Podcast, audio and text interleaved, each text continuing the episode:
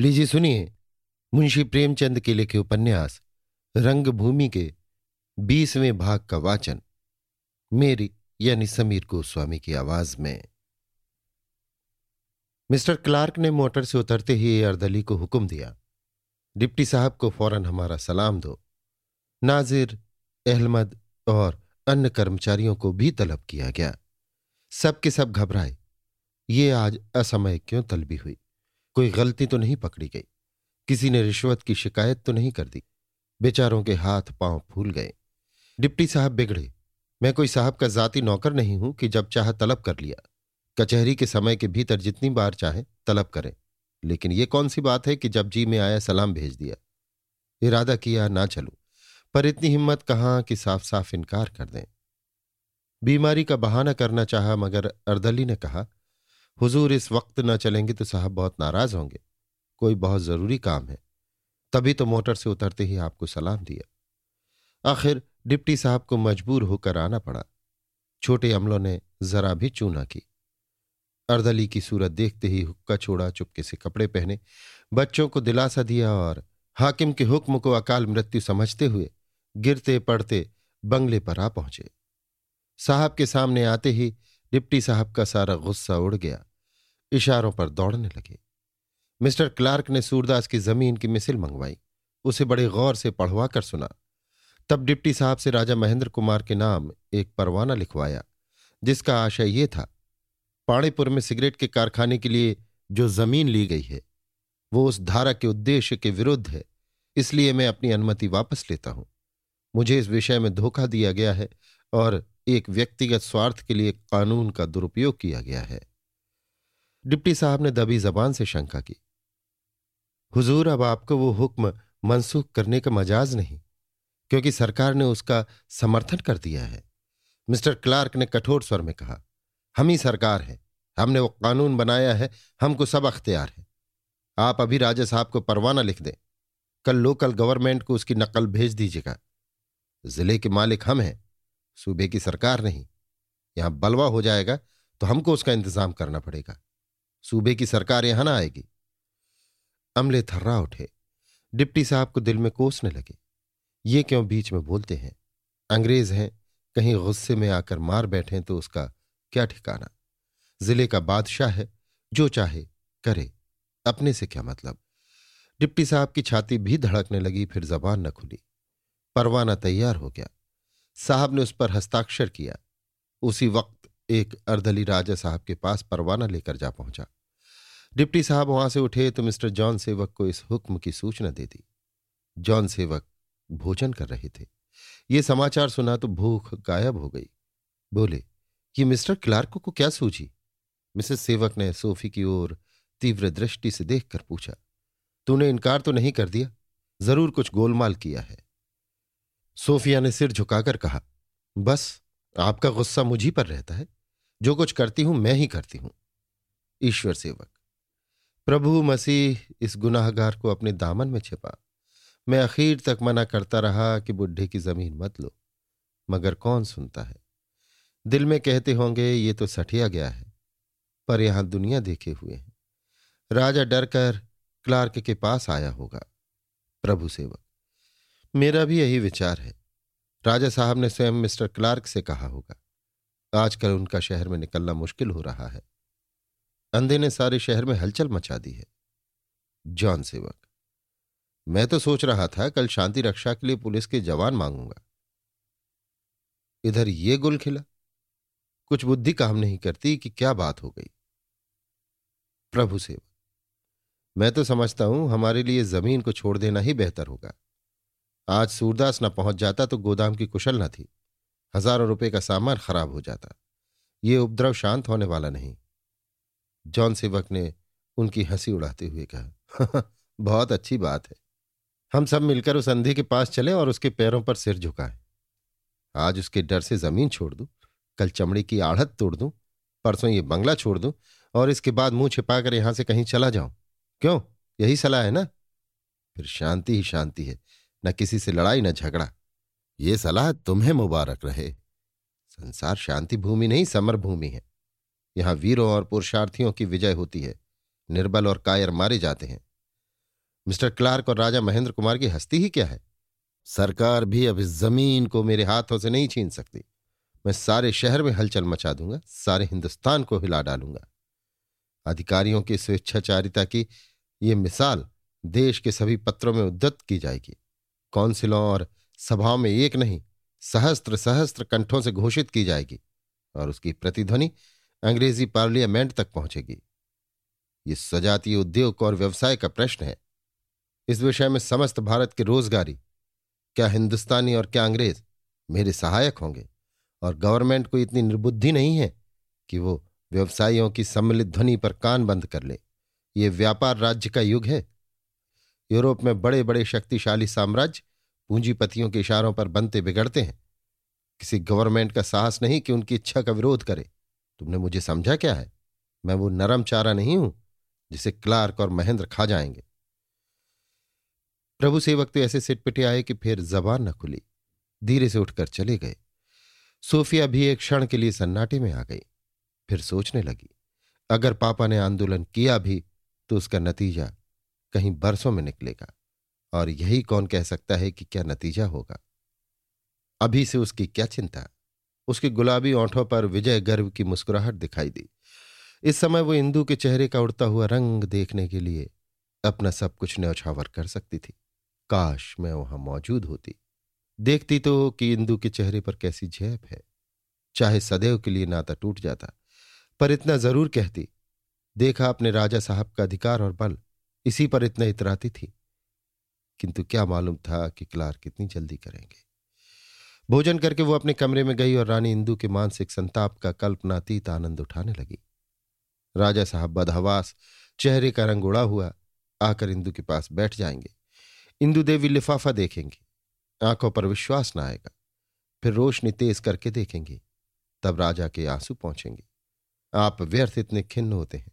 आप अपने ओर से शहर में डुग्गी पिटवा दीजिए कि हमने सूरदास की ज़मीन सरकार से लड़कर वापस दिला दी। सारे नगर में आपके न्याय की धूम मच जाएगी। लोग समझेंगे, आपने लोकमत का सम्मान किया है। खुशामदी टट्टू कहीं का, चाल से विलियम को उल्लू बनाना चाहता था। ऐसी मुँह की खाई है कि याद ही करेगा। खैर, आज न सही, कल, परसों, नरसों, कभी तो इंदू देवी से मुलाकात होगी ही। कहाँ तक मुँह छिपाएँगी? ये सोचते सोचते सोफिया मेज पर बैठ गई और इस वृतांत पर एक प्रहसन लिखने लगी। ईर्ष्या से एक कल्पना शक्ति उर्वर हो जाती है। सोफिया ने आज तक कभी प्रहसन न लिखा था, किंतु इस समय ईर्ष्या के उद्गार में उसने एक घंटे के अंदर चार दृश्यों का एक विनोदपूर्ण ड्रामा लिख डाला। ऐसी ऐसी चोट करने वाली, अन्योक्तियाँ और हृदय में चुटकियाँ लेने वाली फप्तियाँ लेखनी से निकली कि उसे अपनी प्रतिभा पर स्वयं आश्चर्य होता था। उसे एक बार ये विचार हुआ कि मैं ये क्या बेवकूफ़ी कर रही हूँ। विजय पाकर परास्त शत्रु को मुँह छिड़ाना परली सिरे की नीचता है। पर ईर्षा में उसके समाधान के लिए एक युक्ति ढूंढ निकाली। ऐसे कपटी, सम्मान लोलो, विश्वासघातक प्रजा के मित्र बनकर उसकी गर्दन पर तलवार चलाने वाले चापलूस रईसों को यही सजा है। उनके सुधार का एकमात्र साधन है। जनता की निगाहों में गिर जाने का भय ही उन्हें सन्मार्ग पर ला सकता है। उपहास का भय न हो तो वे शेर हो जाएँ। अपने सामने किसी को कुछ न समझे। प्रभु सेवक मीठी नींद सो रहे थे। आधी रात बीत चुकी थी। सहसा सोफिया ने आकर जगाया। चौक कर उठ बैठे और ये समझकर कि शायद इसके कमरे में चोर घुसाए है, द्वार की ओर दौड़े। गोदाम की घटना आँखों के सामने फिर गई। सोफी ने हँसते हुए उनका हाथ पकड़ लिया और पूछा, कहाँ भागे जाते हो? प्रभु सेवक, क्या चोर है? लालटेन जला लो। सोफिया, चोर नहीं है। जरा मेरे कमरे में चलो। तुम्हें एक चीज़ सुनाओ अभी लिखी है। प्रभु सेवक, वाह वाह। इतनी सी बात के लिए नींद खराब कर दी। क्या फिर सवेरे न होता? क्या लिखा है? सोफिया, एक प्रहसन है। प्रभु सेवक, प्रहसन? कैसा प्रहसन? तुमने प्रहसन लिखने का कब से अभ्यास किया? सोफिया, आज ही। बहुत जब्त किया कि सवेरे सुनाऊँगी पर रहा ना गया प्रभु सेवक सोफिया के कमरे में आए और एक ही क्षण में दोनों ने ठट्ठे मार मार कर हंसना शुरू किया। लिखते समय सोफिया को जिन वाक्यों पर जरा भी हँसी न आई थी, उन्हीं को पढ़ते समय उससे हँसी रोके न रुकती थी। जब कोई हंसने वाली बात आ जाती तो सोफी पहले ही से हंस पड़ती। प्रभु सेवक मुँह खोले हुए उसकी ओर ताकता। बात कुछ समझ में ना आती, मगर उसकी हँसी पर हंसता, और ज्यों ही बात समझ में आ जाती, हास्य ध्वनि और भी प्रचंड हो जाती। दोनों के मुख आरक्त हो गए। आँखों से पानी बहने लगा, पेट में बल पड़ गए। यहाँ तक कि जबड़ों में दर्द होने लगा। प्रहसन के समाप्त होते होते ठट्ठे की जगह खांसी ने ले ली। खैरियत थी कि दोनों तरफ़ से द्वार बंद थे।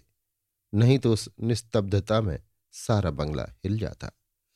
प्रभु सेवक, नाम भी खूब रखा। राजा मुछेंद्र सिंह। महेंद्र और मुछेंद्र की तुक मिलती है। पिलपिली साहब के हंटर खाकर मुछेंद्र सिंह का झुक झुक कर सलाम करना खूब रहा। कहीं राजा साहब जहर न खा लें? सोफिया, ऐसा हयादार नहीं है। प्रभु सेवक, तुम प्रहसन लिखने में निपुण हो। थोड़ी देर में दोनों अपने अपने कमरों में सोए। सोफिया प्रातःकाल उठी और मिस्टर क्लार्क का इंतज़ार करने लगी। उसे विश्वास था कि वो आते ही होंगे। उनसे सारी बातें स्पष्ट रूप से मालूम होंगी। अभी तो केवल अफवाह सुनी है। संभव है राजा साहब घबराए हुए उनके पास अपना दुखड़ा रोने के लिए आए हों। लेकिन आठ बज गए और क्लार्क का कहीं पता न था। वो अभी तड़के ही आने को तैयार थे, पर आते हुए झेपते थे कि कहीं सोफिया ये ना समझे कि इस जरा सी बात का मुझ पर एहसान जताने आए हैं। इससे अधिक भय ये था कि वहाँ लोगों को क्या मुँह दिखाऊँगा। या तो मुझे देखकर लोग दिल ही दिल में जलेंगे या खुल्लम खुल्ला दोषारोपण करेंगे। सबसे ज़्यादा खौफ ईश्वर सेवक का था कि कहीं वो दुष्ट, पापी, शैतान, काफिर न कह बैठे। वृद्ध आदमी है, उनकी बातों का जवाब ही क्या? इन्हीं कारणों से वो आते हुए हिचकिचाते थे और दिल में मना रहे थे कि सोफिया ही इधर आ निकले। नौ बजे तक क्लार्क का इंतज़ार करने के बाद सोफिया अधीर हो उठी। इरादा किया, मैं ही चलूँ। किस ऐसा मिस्टर जॉन सेवक आकर बैठ गए और सोफिया को क्रोधोन्मत्त नेत्रों से देखकर बोले, सोफी, मुझे तुमसे ऐसी आशा न थी। तुमने मेरे सारे मंसूबे खाक में मिला दिए। सोफिया, मैंने क्या किया? मैं आपका आशय नहीं समझी। जॉन सेवक मेरा आशा यह है कि तुम्हारी ही दुष्प्रेरणा से मिस्टर क्लार्क ने अपना पहला हुक्म रद्द किया है। सोफिया, आपको भ्रम है। जॉन सेवक मैंने बिना प्रमाण के आज तक किसी पर दोषारोपण नहीं किया। मैं अभी इंदु देवी से मिलकर आ रहा हूँ। उन्होंने इसके प्रमाण दिए कि यह तुम्हारी करतूत है। सोफिया आपको विश्वास है कि इंदु ने मुझ पर जो इल्ज़ाम रखा है, वो ठीक है?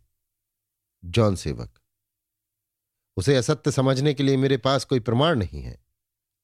सोफिया, उसे सत्य समझने के लिए यदि इंदु का वचन काफ़ी है तो उसे असत्य समझने के लिए मेरा वचन क्यों काफ़ी नहीं है? जॉन सेवक, सच्ची बात विश्वासोत्पादक होती है।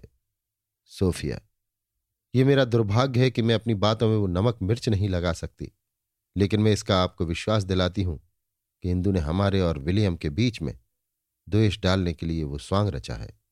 जॉन सेवक ने भ्रम में पड़कर कहा, सोफी, मेरी तरफ़ देख, क्या तू सच कह रही है? सोफी ने लाख यत्न किए कि पिता की ओर निशंक दृष्टि से देखे, किंतु आँखें आप ही आप झुक गई। मनोवृत्ति वाणी को दूषित कर सकती है, अंगों पर उसका ज़ोर नहीं चलता। जीवा चाहे निशब्द हो जाए पर आँखें बोलने लगती हैं। मिस्टर जॉन सेवक ने उसकी लज्जा पीड़ित आँखें देखी और शुद्ध होकर बोले, आखिर तुमने क्या समझकर ये कांटे बोए? सोफिया, आप मेरे ऊपर घोर अन्याय कर रहे हैं। आपको विलियम ही से इसका स्पष्टीकरण कराना चाहिए। हाँ, इतना अवश्य कहूँगी कि सारे शहर में बदनाम होने की अपेक्षा मैं उस ज़मीन का आपके अधिकार से निकल जाना कहीं अच्छा समझती हूँ। जॉन सेवक अच्छा। तो तुमने मेरी नेक नामी के लिए यह चाल चली है। तुम्हारा बहुत अनुग्रहित हूँ। लेकिन ये विचार तुम्हें बहुत देर में हुआ। ईसाई जाति यहाँ केवल अपने धर्म के कारण इतनी बदनाम है कि उससे ज़्यादा बदनाम होना संभव है। जनता का वश चले तो आज हमारे सारे गिरजाघर मिट्टी के ढेर हो जाएँ। अंग्रेज़ों से लोगों को इतनी चिढ़ नहीं है। वे समझते हैं कि अंग्रेज़ों का रहन सहन और आचार व्यवहार स्वजातीय है। उनके देश और जाति के अनुकूल है। लेकिन जब कोई हिंदुस्तानी, चाहे वो किसी मत का हो, अंग्रेज़ी आचरण करने लगता है तो जनता उसे बिल्कुल गया गुजरा समझ लेती है। वो भलाई या बुराई के बंधनों से मुक्त हो जाता है। उससे किसी को सत्कार्य की आशा नहीं होती। उसके कुकर्मों पर किसी को आश्चर्य नहीं होता। मैं ये कभी न मानूँगा कि तुमने मेरी सम्मान रक्षा के लिए ये प्रयास किया है। तुम्हारा उद्देश्य केवल मेरे व्यापारिक लक्ष्यों का सर्वनाश करना है। धार्मिक विवेचनाओं ने तुम्हारी व्यवहारिक बुद्धि को डवाडोल कर दिया है। तुम्हें इतनी समझ भी नहीं है कि त्याग और परोपकार केवल एक आदर्श है। कवियों के लिए, भक्तों के मनोरंजन के लिए, उपदेशकों की वाणी को अलंकृत करने के लिए। मसीह, बुद्ध और मूसा के जन्म लेने का समय अब नहीं रहा। धन, ऐश्वर्य, निंदित होने पर भी मानवीय इच्छाओं का स्वर्ग है और रहेगा। खुदा के लिए तुम मुझ पर अपने धर्म सिद्धांतों की परीक्षा मत करो। मैं तुमसे नीति और धर्म के पाठ नहीं पढ़ना चाहता।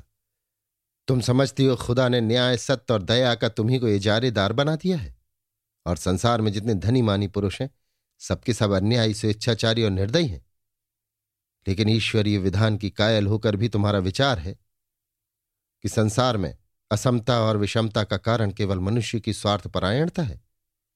तो मुझे यही कहना पड़ेगा कि तुमने धर्म ग्रंथों का अनुशीलन आँखें बंद करके किया है। उनका आशय नहीं समझा।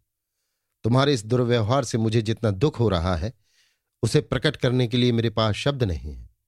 और यद्यपि मैं कोई वली या फकीर नहीं हूँ, लेकिन याद रखना, कभी न कभी तुम्हें पितृद्रोह का खामियाजा उठाना पड़ेगा। अहित कामना क्रोध की पराकाष्ठा है। इसका फल तुम ईश्वर से पाओगे।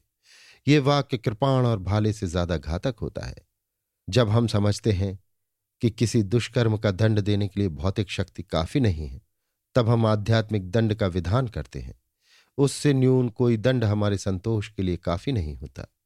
जॉन सेवा की कोस ने सुनाकर उठ गए, किंतु सोफिया को इन दुर्वचनों से लेश मात्र भी दुख न हुआ। उसने ये ऋण भी इंदु ही के खाते में दर्ज किया और उसकी प्रतिहिंसा ने और उग्र रूप धारण किया।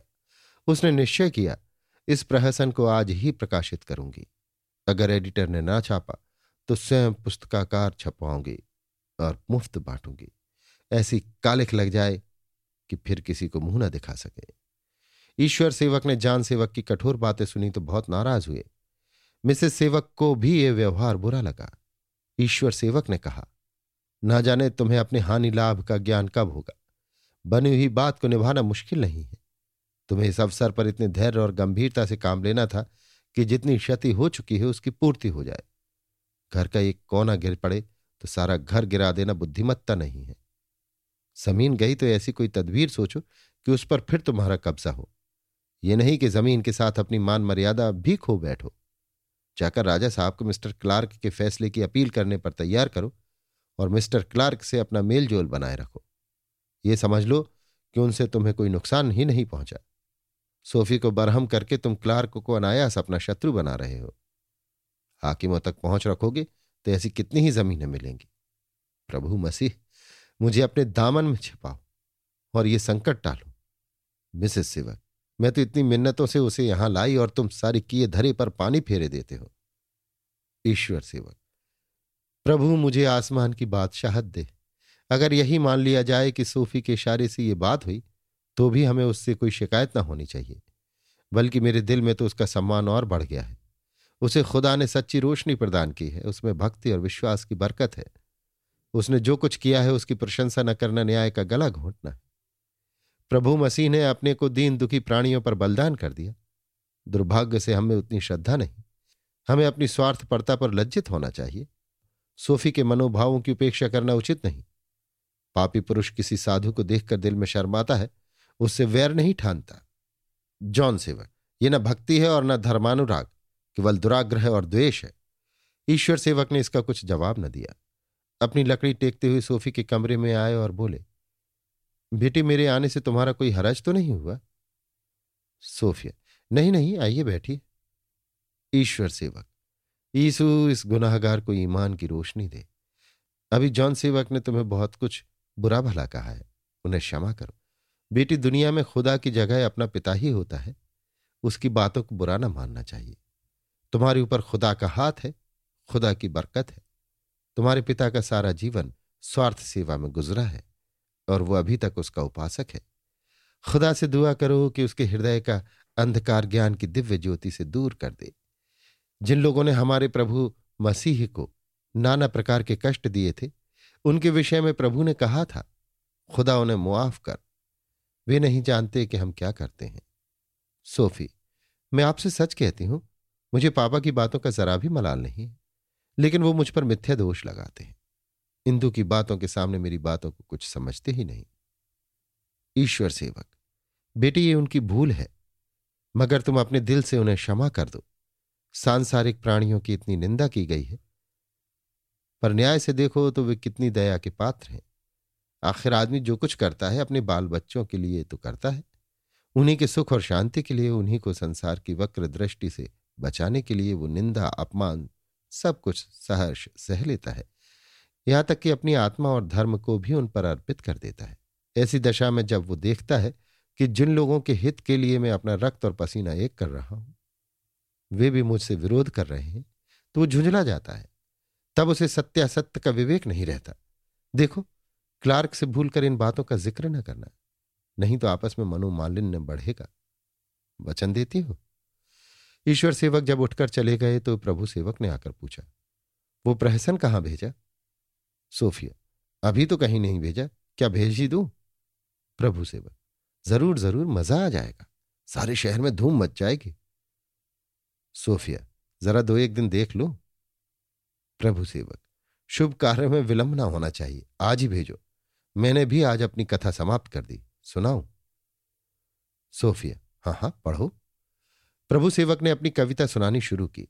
एक एक शब्द करुण रस में सराबोर था। कथा इतनी दर्दनाक थी कि सोफी की आँखों से आँसू की झड़ी लग गई। प्रभु सेवक भी रो रहे थे। क्षमा और प्रेम के भाव एक एक शब्द से उसी भांति टपक रहे थे, जैसे आँखों से आँसू की बूंदें। कविता समाप्त हो गई तो सोफी ने कहा, मैंने कभी अनुमान भी न किया था कि तुम इस रस का आस्वादन इतनी कुशलता से करा सकते हो। जी चाहता है तुम्हारी कलम चूम लू। उफ, कितनी अलौकिक क्षमा है। बुरा ना मानना, तुम्हारी रचना तुमसे कहीं ऊँची है। ऐसे पवित्र, कोमल और ओजस्वी भाव तुम्हारी कलम से कैसे निकल आते हैं? प्रभु सेवक, उसी तरह जैसे इतने हास्य उत्पादक और गर्वनाशक भाव तुम्हारी कलम से निकले, तुम्हारी रचना तुमसे कहीं नीची है। सोफी, मैं क्या और मेरी रचना क्या? तुम्हारा एक एक छंद बली जाने के योग्य है। वास्तव में क्षमा मानवीय भाव में सर्वोपरि है। दया का स्थान इतना ऊँचा नहीं। दया वो दाना है जो पोली धरती पर उगता है। इसके प्रतिकूल क्षमा वो दाना है जो कांटों में उगता है। दया वो धारा है जो समतल भूमि पर बहती है। क्षमा कंकड़ों और चट्टानों में बहने वाली धारा है।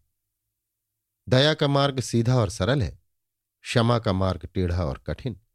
तुम्हारा एक एक शब्द हृदय में चुभ जाता है। आश्चर्य है, तुम्हें क्षमा का लेश भी नहीं है।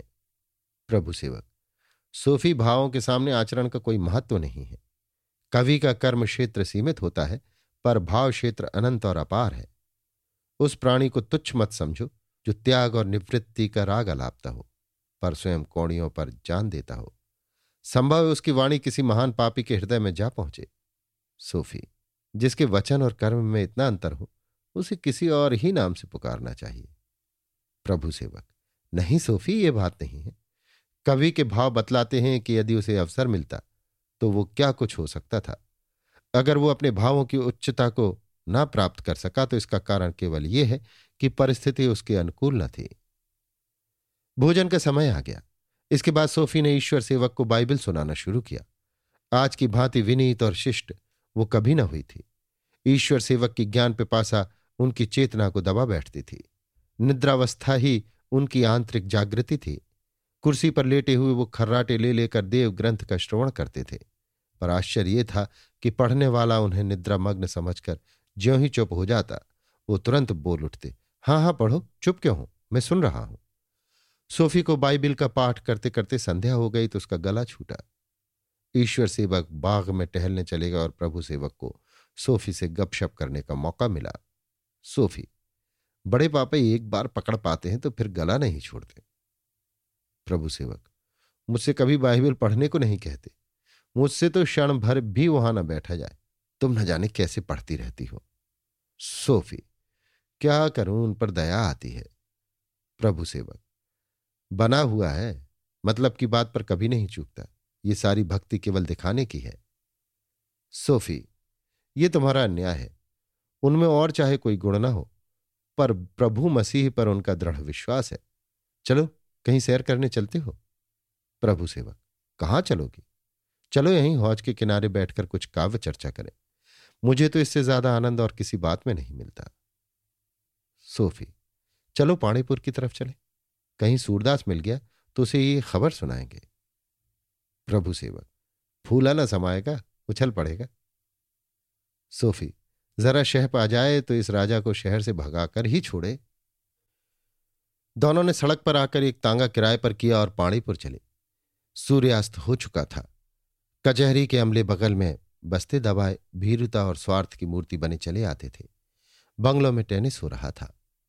शहर के शोहदे दीन दुनिया से बेखबर पान वालों की दुकानों पर जमा थे। बनियों की दुकानों पर मजदूरों की स्त्रियाँ भोजन सामग्रियाँ ले रही थीं। तांगा बरना नदी के पुल पर पहुँचा था कि अकस्मात आदमियों की एक भीड़ दिखाई दी। सूरदास खंजरी बजाकर गा रहा था। सोफी ने तांगा रोक दिया और तांगे वाले से कहा, जाकर उस अंधे को बुला ला। एक क्षण में सूरदास लाठी टेकता हुआ आया और सिर झुकाकर खड़ा हो गया। सोफी, मुझे पहचानते हो सूरदास? सूरदास? हाँ, भला हुजूर ही को ना पहचानूँगा। सोफी तुमने तो हम लोगों को सारे शहर में खूब बदनाम किया। सूरदास, फरियाद करने के सिवा मेरे पास और कौन बल था? सोफी, फरियाद का क्या नतीजा निकला? सूरदास, मेरी मनोकामना पूरी हो गई। हाकिमों ने मेरी ज़मीन मुझे दे दी। ऐसा तो हो ही नहीं सकता कि कोई काम तन मन से किया जाए और उसका कुछ फल न निकले। तपस्या से तो भगवान मिल जाते हैं। बड़े साहब के अर्दली ने कल रात ही को मुझे ये हाल सुनाया। आज पाँच ब्राह्मणों को भोजन कराना है। कल घर चला जाऊँगा। प्रभु सेवक, मिस साहब ही ने बड़े साहब से कह कहकर तुम्हारी ज़मीन दिलवाई है। इनके पिता और राजा साहब दोनों ही इनसे नाराज़ हो गए हैं। इनकी तुम्हारे ऊपर बड़ी दया है। सोफी, प्रभु तुम बड़े पेट के हल्के हो। ये कहने से क्या फ़ायदा कि मिस साहब ने ज़मीन दिलवाई है? ये तो कोई बहुत बड़ा काम नहीं है। सूरदास, साहब, ये तो मैं उसी दिन जान गया था जब मिस साहब से पहले पहल बातें हुई थी। मुझे उसी दिन मालूम हो गया था कि इनके चित्त में दया और धर्म है। इसका फल भगवान इनको देंगे। सोफी, सूरदास, ये मेरी सिफारिश का फल नहीं, तुम्हारी तपस्या का फल है। राजा साहब को तुमने खूब छकाया। अब थोड़ी सी कसर और है। ऐसा बदनाम कर दो कि शहर में किसी को मुँह ना दिखा सकें। इस्तीफा देकर अपने इलाके की राह लें। सूरदास नहीं मिस साहब, ये खिलाड़ियों की नीति नहीं है। खिलाड़ी जीत कर हारने वाले खिलाड़ी की हँसी नहीं उड़ाता। उससे गले मिलता है और हाथ जोड़कर कहता है, भैया, अगर हमने खेल में तुमसे कोई अनुचित बात कही हो या कोई अनुचित व्यवहार किया हो तो हमें माफ़ करना। इस तरह दोनों खिलाड़ी हंसकर अलग होते हैं। खेल खत्म होते ही दोनों मित्र बन जाते हैं और उनमें कोई कपट नहीं रहता। मैं आज राजा साहब के पास गया था और उनके हाथ जोड़ आया। उन्होंने मुझे भोजन कराया। जब चलने लगा तो बोले, मेरा दिल तुम्हारी ओर से साफ़ है, कोई शंका मत करना। सोफिया, ऐसे दिल के साफ़ तो नहीं है। मौका पाकर अवश्य दगा करेंगे। मैं तुमसे कह देती हूँ। सूरदास, नहीं, मैं साहब, ऐसा मत कहिए। किसी पर संदेह करने से अपना चित्त मलिन होता है। वो विद्वान है, धर्मात्मा है, कभी दगा नहीं कर सकते। और जो दगा ही करेंगे तो उन्हीं का धर्म जाएगा। मुझे क्या? मैं फिर इसी तरह फरियाद करूँगा। जिस भगवान ने अब की बार सुना है, वही भगवान फिर सुनेंगे। प्रभु सेवक, और जो कोई मामला खड़ा करके कैद करा दिया तो? सूरदार, हंसकर, इसका फल उन्हें भगवान से मिलेगा। मेरा धर्म तो यही है कि जब कोई मेरी चीज़ पर हाथ बढ़ाए तो उसका हाथ पकड़ लूँ। वो लड़े तो लड़ूं, और उस चीज़ के लिए प्राण तक दे दूँ। चीज़ मेरे हाथ आएगी। इससे मुझे मतलब नहीं। मेरा काम तो लड़ना है, और वो भी धर्म की लड़ाई लड़ना। अगर राजा साहब दगा भी करें तो मैं उनसे दगा ना करूँगा। सोफिया, लेकिन मैं तो राजा साहब को इतने सस्ते में ना छोड़ूँगी। सूरदास, मिस साहब, आप विद्वान होकर ऐसी बातें करती हैं। इसका मुझे अचरज है। आपके मुँह से ये बातें शोभा नहीं देती। नहीं, आप हँसी कर रही हैं। आपसे कभी ऐसा काम नहीं हो सकता। इतने में किसी ने पुकारा, सूरदास, चलो, ब्राह्मण लोग आ गए हैं। सूरदास लाठी टेकता हुआ घाट की ओर चला, तांगा भी चला। प्रभु सेवक ने कहा, चलोगे मिस्टर क्लार्क की तरफ़? सोफिया ने कहा, नहीं, घर चलो। रास्ते में कोई बातचीत नहीं हुई। सोफिया किसी विचार में मग्न थी। दोनों आदमी सिगरा पहुँचे तो चिराग चल चुके थे। सोफी सीधे अपने कमरे में गई, मेज का ड्रावर खोला। प्रहसन का हस्तलेख निकाला और उसके टुकड़े टुकड़े करके ज़मीन पर फेंक दिया। अभी आप सुन रहे थे मुंशी प्रेमचंद के लिखे उपन्यास रंगभूमि के बीसवें भाग का वाचन, मेरी यानी समीर गोस्वामी की आवाज़ में।